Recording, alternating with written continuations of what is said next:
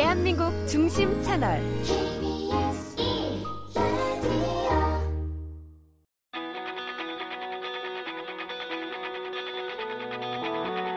1라디오. 스포츠2020 NBA 올스타 특집 비공개 방송 2부 시작하겠습니다. 저희 제작진이 야심차게 준비했던 올스타 특집 공개 방송이 코로나19 때문에 아쉽게 무산되고 유튜브를 통해서 무관중 사전 녹화 방식의 비공개 방송으로 진행이 됐습니다.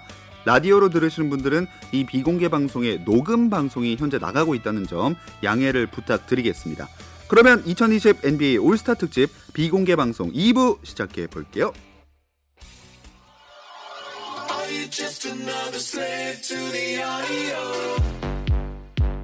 국내 유일 스포츠 매거진 라디오 김종현의 스포츠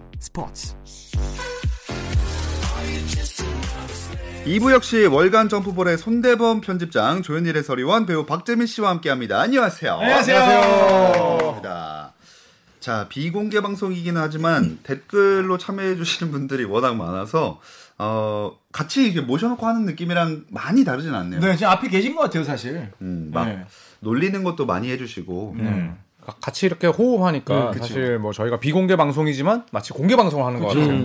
뭐 이게 옹기종기 모여 계신 것 같기도 하고. 네, 옹기종기 모여서 함께 2부도 재밌게 해보겠습니다. 조선의 대결로 2부가 꾸며질 텐데 주제는 1부에서 예고를 해드렸습니다. 8번 코비와 24번 코비 누가 더 미대했나? 아이디어 너무 좋다 이거. 유튜브 라이브 함께 하시는 분들은 댓글로 투표해 주시면 되고요. 8번 코비팀, 24번 코비팀 나눠서 이기는 팀에게 몇 분 선정 선물을 드릴 예정입니다. 선택에 합당한 이유가 있어야 돼요. 네, 그래야 선물을 받을 가능성도 높아집니다라는 생각을 하게 됩니다. 자, 라디오로 들으시는 분들은 녹화 방송이기 때문에 댓글 참여는 어렵겠지만 댓글로 달린 다양한 이야기들을 소개해드릴 예정이니까 자신의 마음을 대변하는 댓글 같은 걸로 아쉬움 달래보셔도 좋을 것 같습니다. 이제 그럼 거두절미하고 조선의 대결 들어가 볼까요? 좋습니다. 네, 먼저 하시죠.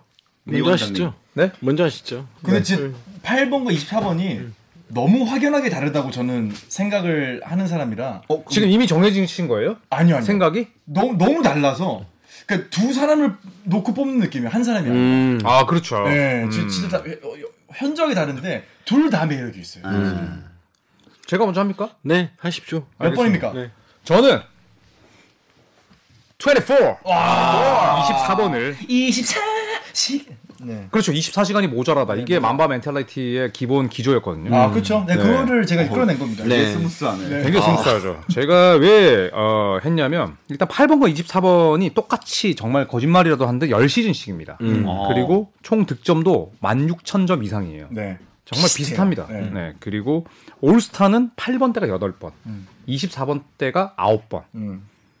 NBA 타이틀은 8번대가 3번이지만 24번 때는 샤크 없이 2번을 차지했죠. 네. 그리고 24번을 달고 정규 시즌 MVP와 파이널 MVP 2번을 받았습니다. 네. 그리고 24번이 이제 우리가 흔히 이야기하는 이제 블랙 맘바, 맘바 멘탈리티를 장착했을 때가 24번입니다. 네. 8번 때의 코비는 상당히 좀 고집불통이었고 때로는 안하무인처럼 느껴질 정도로 굉장히 좀 외골수였는데 24번의 코비는 인간적이면서도 킬러였기 때문에 저는 뭐 24번이 정말 완승이지 않나. 네. 만약에 덩컨테스트처럼 5명의 판정단이 있다면 웨이드 같은 사람 빼고 4명이 24번의 코비 이름을 들어줄 것이다 라고 저는 강력하게 주장하는 바입니다. 강진성님이 시즌 MVP는 CP3 크리스폴 강탈한 거 아닌가요? 아이, 강탈은 아니죠. CP3가 아쉽게 못 탔지만 그래도 뭐 코비가 못 받을 정도는 아니었죠. 네. 저는 8번을 택합니다. 8번. 네. 8번. 모든 것의 시작은 역시 8번이었기 때문에 코비 브라이언트가 승부욕을 갖고 NBA 입성해가지고 하나하나 기술을 습득하고 그 과정 자체가 참 드라마틱했고 그 8번의 마지막 페이지를 81점으로 장식하지 않았습니까? 그 레가시를. 아, 그렇죠. 그런 걸 봤을 때 코비의 시작 그리고 발전 방향 그런 캐릭터를 만들어줬던 그 원천이 바로 8번이었다는 식이고요. 지금 약간 조현일 위원님은 기록 같은 면에 집중을 하셨다면 스토리에 약간 드라마틱한. 네. 그리고 세 번의 우승을 차지했지만 저번에 예전에 제가 빠진 방송에서 또 말했듯이 최고의 사이드킥이었다. 그렇지만 사이드킥이면서도 필요할 때 위닝샷 넣어주고 또 중요한 역할을 해줬기 때문에 저는 코비의 역할이 8번도 못지않게 컸다. 어차피 똑같은 사람 지금 추모하는 상황이기 때문에 뭐 사실 24번을 깎아내릴 수는 없는 상황이 깎아내리고 싶진 않지만 그래도 그 24번을 만들어준 발판은 바로 8번이었다라고 생각하고 있습니다. 이게 어떤 느낌이냐면은 여기 김기현님이 댓글 달아주셨는데 전 이 말이 정확하다고 봐요. 코비 8번은 길들여지지 않은 망나니 느낌이라면 24번은 인격까지 겸비한 농구 장인의 느낌. 그러니까 말이 야생마야. 초는 막 달려. 근육이 다 갈라져. 그냥 얘는 막 사람만 보면 막 날뛰는 거야. 그게 8번이면은 어느 순간 딱 경주마가 돼 있는 거예요. 딱 정갈하게 그루밍이 쫙 성숙한 완전히 근육이 아주 그냥 어디 정갈한 느낌의 이 말. 그리고 뛰려고 할 때 뛰고 뛰려고 뛰었을 때는 우승을 시켜주고. 그렇죠. 하지만 그게 일단 맘바 멘탈리티가 갑자기 없다가 생겨난 건 아니에요. 그쵸. 원래 이 선수는 네. 24번을 쓰기 전에도 이미 맘바였어요. 이미 맘바였죠. 아침에 와가지고 고등학교 때부터 1대1을 하든 뭐 작은 슛내기를 하든 절대 지고 싶지 않았고 또 그걸 만들기 위해서 아침부터 새벽까지 다음날 새벽까지 계속 연습을 했고 그런 게 꼭 아는데 굳이 타이틀이 붙여진 게 만반의 멘탈리티 24번이 만들어진 뒤고 그쵸. 저는 그 한결같이 올라갔다고 생각해요. 저는 이제 그 8번 8번의 코비가 정말 매력적이었죠. 시기 질투도 많이 받으면서 LA 레이커스 구단의 관계자도 스스로 코비한테 미스터 잘난 척쟁이다 이렇게 얘기할 정도로 굉장히 길들여지지 않았는데 저는 코비의 그 8번도 멋있었지만 그 방금 손대범 편집장이 이야기하신 거는 고등학교 때부터 있었다. 8번보다 33번이 어울린다. 노 메리온 고교 때가 33번 아닙니까? 그렇죠. 네, 그래서 8번과 24번을 고르자면 무조건 24번이다. 네, 왜 이렇게 째려보세요? 아니 웃은 건데. 그래요? 네. 그래서 샤킬 오닐 없이 자기의 힘으로 우승할 수 있다는 걸 두 번이나 보여줬기 때문에. 네, 그리고 은퇴 경기에서 맘바 아웃 60점을 넣고 은퇴했던 것도 24번이기 때문에 저는 8번도 멋있지만 24번도 조금 더. 네, 인상에 남지 않나 싶습니다. 이쯤에서 질문을 하나 해보고 싶습니다. 네네. 슈퍼맨 얍님이 댓글 남겨주셨는데 그렇다면 8번 코비와 24번 코비가 맞붙는다면 몇 번 코비가 더 우세할까요? 이건 진짜 재밌는 질문이다. 1대1인 거죠? 1대1. 그렇죠. 1대1이라고 가정을 해봅시다. 저는 이런 말이 너무 뻔하게 들리긴 하지만은 1점 차 동점으로 경기가 안 끝나고 계속 갈 것 같아요. 2점 차 승부가 안 날 것 같아요.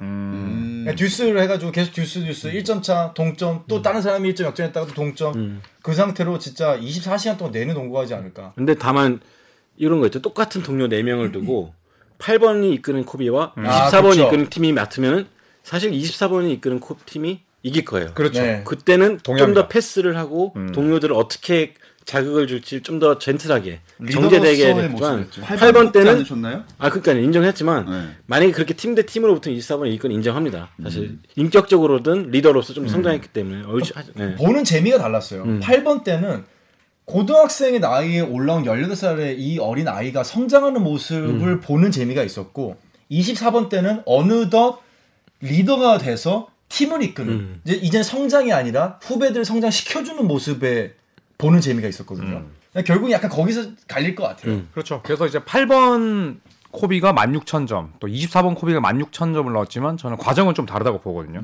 8번 때는 진짜 그때도 물론 포스트업도 하고 외곽슛도 던졌지만 진짜 그 덴버 너게츠와의 경기였나요? 속공에서 공 잡고 비하인드 백에서 바로 리버스 덩크 찍었던 그런 장면처럼 화려한 득점 대신 뭔가 효율이 좀 낮았다면 24번의 코비는 여전히 이제 패스보다는 본인이 슛을 던지기를 즐겼지만 24번의 코비가 좀 더 세련되고 예, 좀 더 효율적인 득점을 하지 않았나. 물론 말년에는 사실 효율도 떨어지고 했습니다만 그래서 다시 질문으로 돌아가서 1대1을 한다면 그래도 저는 8번 코비가 1대1을 이길 것 같아요.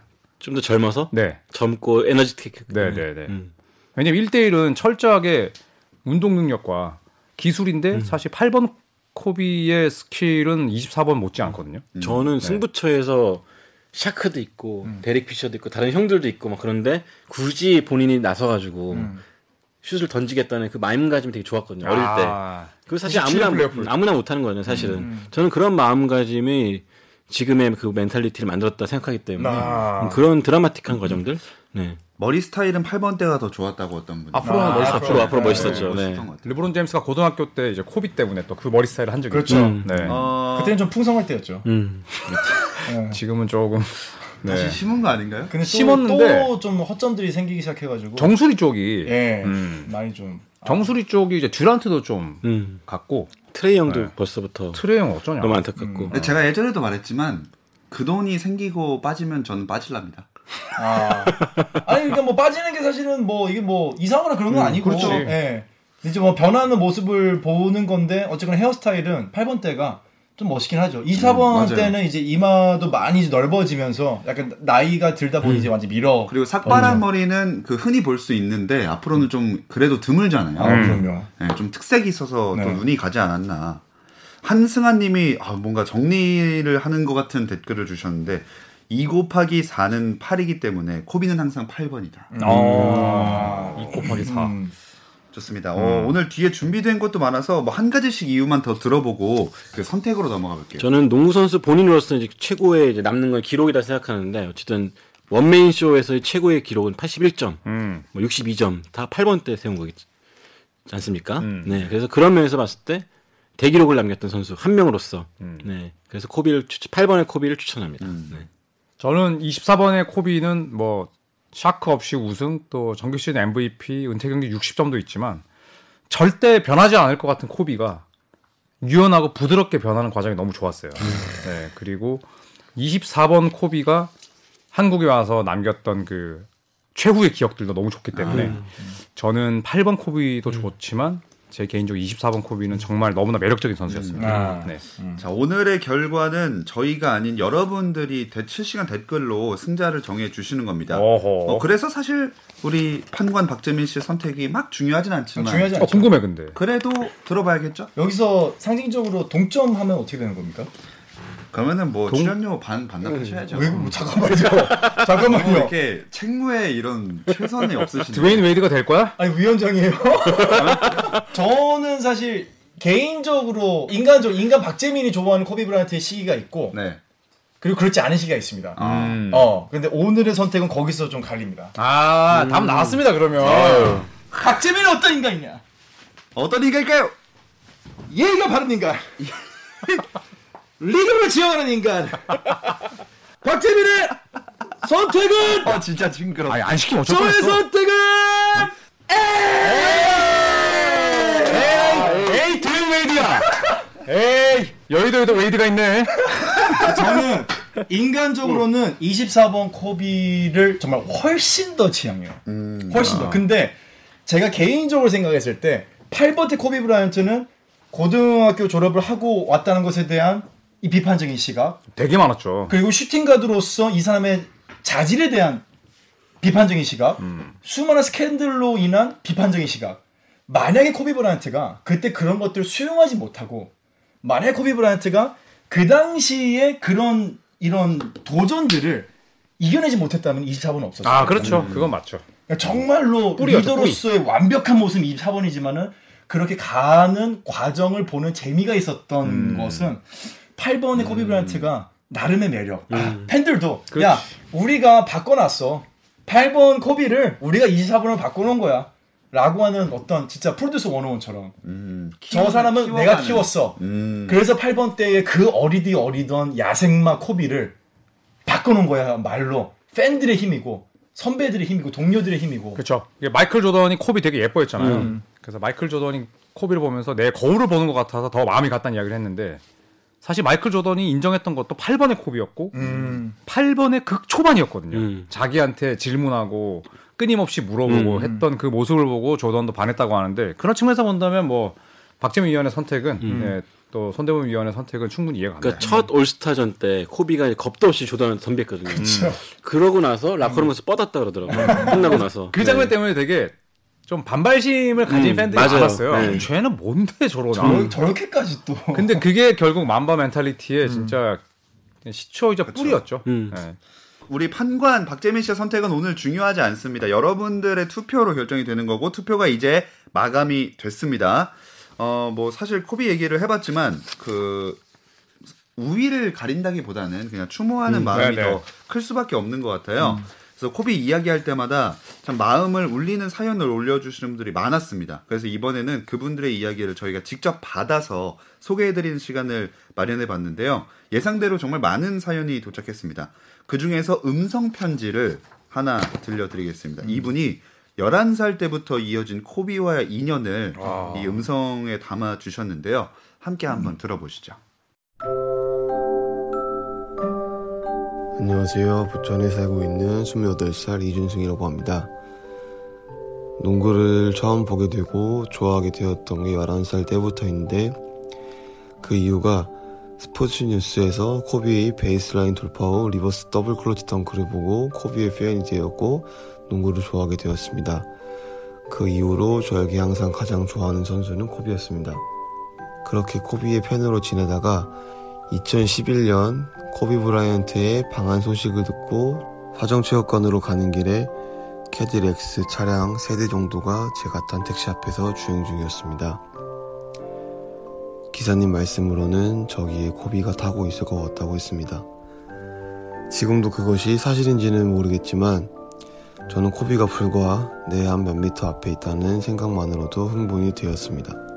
당시 코비와 일대를 하던 친구들은 저와 동네에서 자주 농구를 하는 동생들이었고 저는 그 친구들이 그 대회에 참가한 것은 알았지만 우승했던 것은 그 자리에서 알았기 때문에 더 흥분하고 기뻤던 기억이 있습니다. 한 친구가 코비의 전매 특허인 펌프 페이크 후 득점을 한 장면은 그 친구와 다시 저희 동네에서 농구를 할 때 한참이나 회자가 되었던 장면이었고 앞서 말한 닉스전에서의 코비 플레이를 더 기억나게 하는 장면이었습니다. 방한 당시 코비의 모습을 하나하나 지켜본다는 사실만으로도 정말 기뻤고 코비가 행사가 끝나고 나가는 길에 제가 있는 쪽으로 손을 흔들면서 웃고 지나갔던 게 아직도 기억에 선명하게 남아있습니다. 저에겐 감동적인 순간이었고 제 인생에서 잊지 못할 최고의 추억 중 하나입니다. 코비 사망 하루 전날에도 인터뷰 영상을 봤었는데 아직까지도 믿기지가 않고 슬픕니다. 정말 고마웠고 좋아한다는 말씀을 꼭 드리고 싶습니다. 편히 쉬세요. 네, 그 댓글에 직접 보내주셨어요. 이준승님이 본인이 보내주신 거라고 이제 말씀을 하셨는데 너무나도 감사드리고요. 좋은 추억을 보내주셔서 공유해주셔서 감사합니다. 저희가 말씀드린 대로 선물을 보내드리도록 하겠습니다. 사실 음성 편지 쓰는 게 정말 어렵잖아요. 이런 방송을 그쵸? 하는 분이 아닌 경우에 그쵸. 그런데도 용기를 내주셨다는 게 참 너무 감사하네요. 그쵸, 또 시간 들여서 해주시는 거니까요. 네. 감사합니다. 네. 정말로 미리 또 몇 번 글도 쓰시고 태고도 하셨을 텐데 그리고 그쵸? 읽다가 틀리면 다시 읽으셨어요. 다시 맞아요. 진짜 그 고생이 느껴집니다. 감사합니다.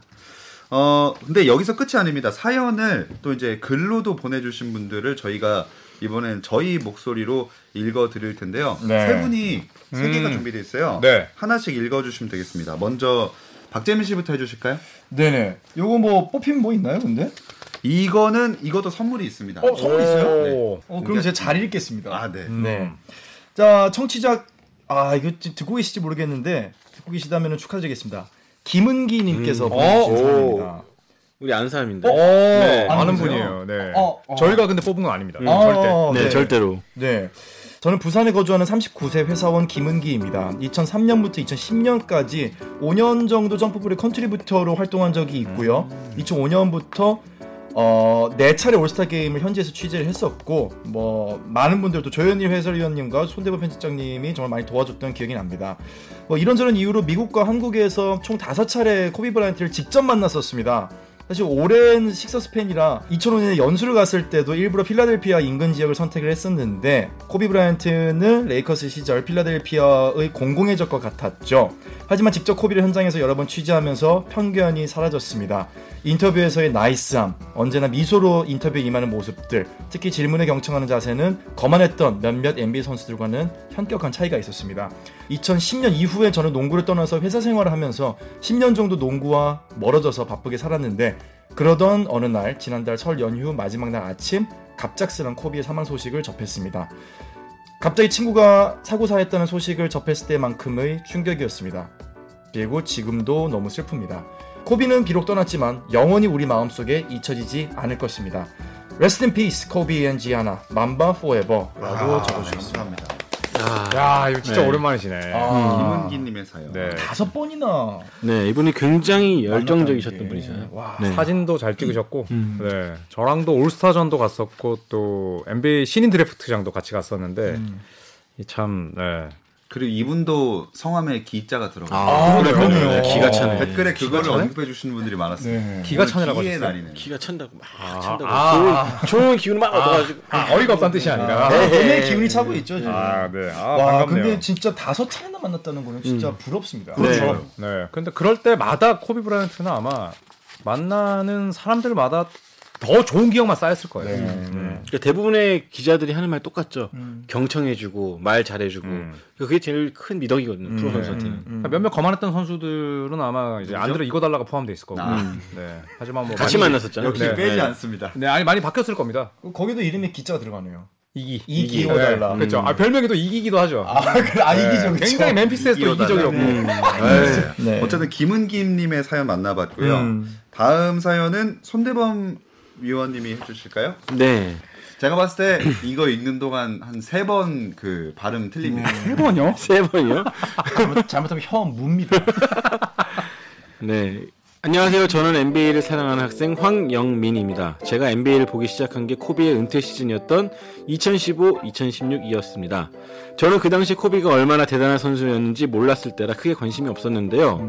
그러다 한국 시간으로 2016년 4월 14일 블랙맘바 코비 브라이언트의 은퇴 경기를 중계해줬고 전 처음으로 코비의 플레이를 집중해서 보게 되었습니다. 그리고 코비는 무려 60득점을 하면서 은퇴 경기를 아름답게 장식했었죠. 그때 팬도 아니었지만 맘바 아웃을 듣고 울컥했습니다. 저런 선수가 왜 은퇴하는 거지? 라는 생각과 함께 코비의 과거의 플레이들을 유튜브를 통해서 많이 찾아보았고 아름다운 플레이와 경기에 임하는 마음가짐을 보면서 이미 은퇴했지만 코비 브라이언트의 팬이 되었습니다. 그리고 제가 좋아했던 르브론이 2018년에 레이커스로 오면서 저는 레이커스의 열렬한 팬이 되었고 가끔씩 경기장을 찾아 코트사이드에 앉아있는 그를 볼 때마다 너무 반갑고 그가 뛰는 모습을 생방송으로 볼 수 없다는 것이 너무나도 슬펐습니다. 이제는 관중석에 앉아있는 그의 모습도 볼 수 없겠죠. 네. 마무리가 참 먹먹해지네요. 네. 그리고 한 번도 안 틀리셨습니다. 한 번 틀릴 뻔했어요. 네. 네. 어디. 맘바 아웃을 읽으라고 하셨잖아요. 본인 집 읽고 야, 있는데 집요하네. 독사네 독사. 직업이 직업 아닙니까? 그러니까요. 네. 야 근데 벌써 코비 브라이언트가 은퇴 경기를 한 게 4년 전이라는 게 참 생경하네요. 그렇죠. 네. 그 경기 보고 이제 이 황영민 학생처럼 팬 되신 분들도 많더라고요. 그렇죠. 그래서 오히려 이제 코비 브라이언트의 전설을 거꾸로 이렇게 추적해서 올라가시는 분들도 네, 꽤 계시더군요. 진짜 아쉬울 것 같아요. 아, 이 좋은 걸 이런 화려한 것들을 내가 못 봤다니. 생방으로. 그렇죠. 같은 시대에 못 봤다니 진짜 아쉬운 말이야. 그러니까 제가 매직 존슨 때 그랬고 이충희 선수 때 그랬어요. 조금 더 일찍 태어났으면 어땠을까? 혹은 조금 더 일찍 관심을 가졌으면 어땠을까? 하는 아쉬웠었는데 아마 요즘 젊은 분들이 또 그러지 않을까 싶어요. 한 NBA 팬이 본인이 직접 이제 그림을 그려서 올려놨던 걸 제가 봤는데 이제 SNS에 나이 먹은 샤크와 나이 먹은 코비가 서로 오랜만에 만나서 어깨동무하면서 서로 이렇게 웃고 있는 장면을 그려서 올려놨더라고요. 그러면서 이제 밑에 내용은 영어였지만은 이게 실현될 수 있었는데 라는 댓글. 아, 징하죠. 네, 마지막으로 그럼 이제 조현일 위원님도 네. 하나 읽어주시죠. 준호 킴님의 사연이고요. 학창시절 코비의 광팬으로 그리고 제 동네 농구 인생의 코비의 플레이는 비디오 테이프로 제게 농구 교과서이자 선생님이었습니다. 늘 코비의 많은 것들에 영향을 받았던 행복한 농구 팬이었던 저는 코비가 은퇴하기 전 언젠가는 미국으로 가서 코트 위에 코비를 한 번이라도 보는 걸 제 삶의 버킷리스트로 꿈꿔왔었습니다. 2012-13 시즌으로 기억합니다. 코비의 큰 부상 후로 제 마음에 불안한 조바심이 생겼고 더 늦기 전에 제 꿈을 이루고자 코비가 복귀하는 13-14 시즌 12월에 맞춰 LA로 가는 비행기 티켓과 경기 티켓을 구입했습니다. 형편이 넉넉한 것도 아니었고 직장 문제라든지 개인적인 제 꿈을 이루기에는 너무나 큰 리스크들이 있었기에 그때 미국행을 허락해준 가족들에게 지금도 미안하고 고마운 마음이 큽니다. 그런데 그날 밤 숙소 TV를 통해 저는 청천벽력 같은 소식을 접했습니다. 코비가 경미한 무릎 부상으로 다음날 경기를 결장한다는 소식이었습니다. 그날 밤 숙소에서 정말 많이도 울었던 기억이 납니다. 다행히 다음날 경기가 있기 6시간 전부터 스테이플스센터 주위를 배회하며 오래전 꿈을 이룬 설레는 마음을 달랬습니다. 그날 경기에 결국 벤치에서조차 코비를 볼 수 없었지만 안 되는 영어로 그 먼 곳까지 코비를 보러 갔었던 시간은 잊지 못할 제 인생의 소중한 추억으로 간직하고 있습니다. 숙소에서 서운한 마음으로 울었던 시간보다 코비가 허망하게 세상을 떠나던 그날부터 지금까지 더 많은 눈물을 흘렸네요. 많은 분들이 같은 마음이시겠지만 제 인생의 큰 부분을 차지한 우상이자 영웅에게 큰 감사와 사랑과 존경을 표합니다. 그립습니다. 하늘에서 부디 사랑하는 딸과 함께 평안하시길이라고 하셨습니다. 아, 진짜 감동적인. 다들 참 좋은 추억들 많이 갖고 계시네요. 그게 코비의 정말 그 굉장히 선한 영향력 아닐까요? 네. 네, 아, 너무나 진짜 어쨌든 이렇게 코비가 좋은 사람이기 때문이기도 있지만 이렇게 사연을 다 보내주셔서 감사드리고요. 편지 사연 채택되신 세 분께는 저희가 준비한 선물을 보내드리도록 하겠습니다. 아~ 코비 저신가요? 코비 브라이언트 N사 정품 저지를 요 8번대. 야, 좋다. 네, 축하드립니다. 와, 이거 진짜 부럽다. 자, 정말 축하드리고요. 이제 그러면 8번 코비 대 24번 코비 실시간 댓글로 집계된 결과를 발표할 시간입니다. 오.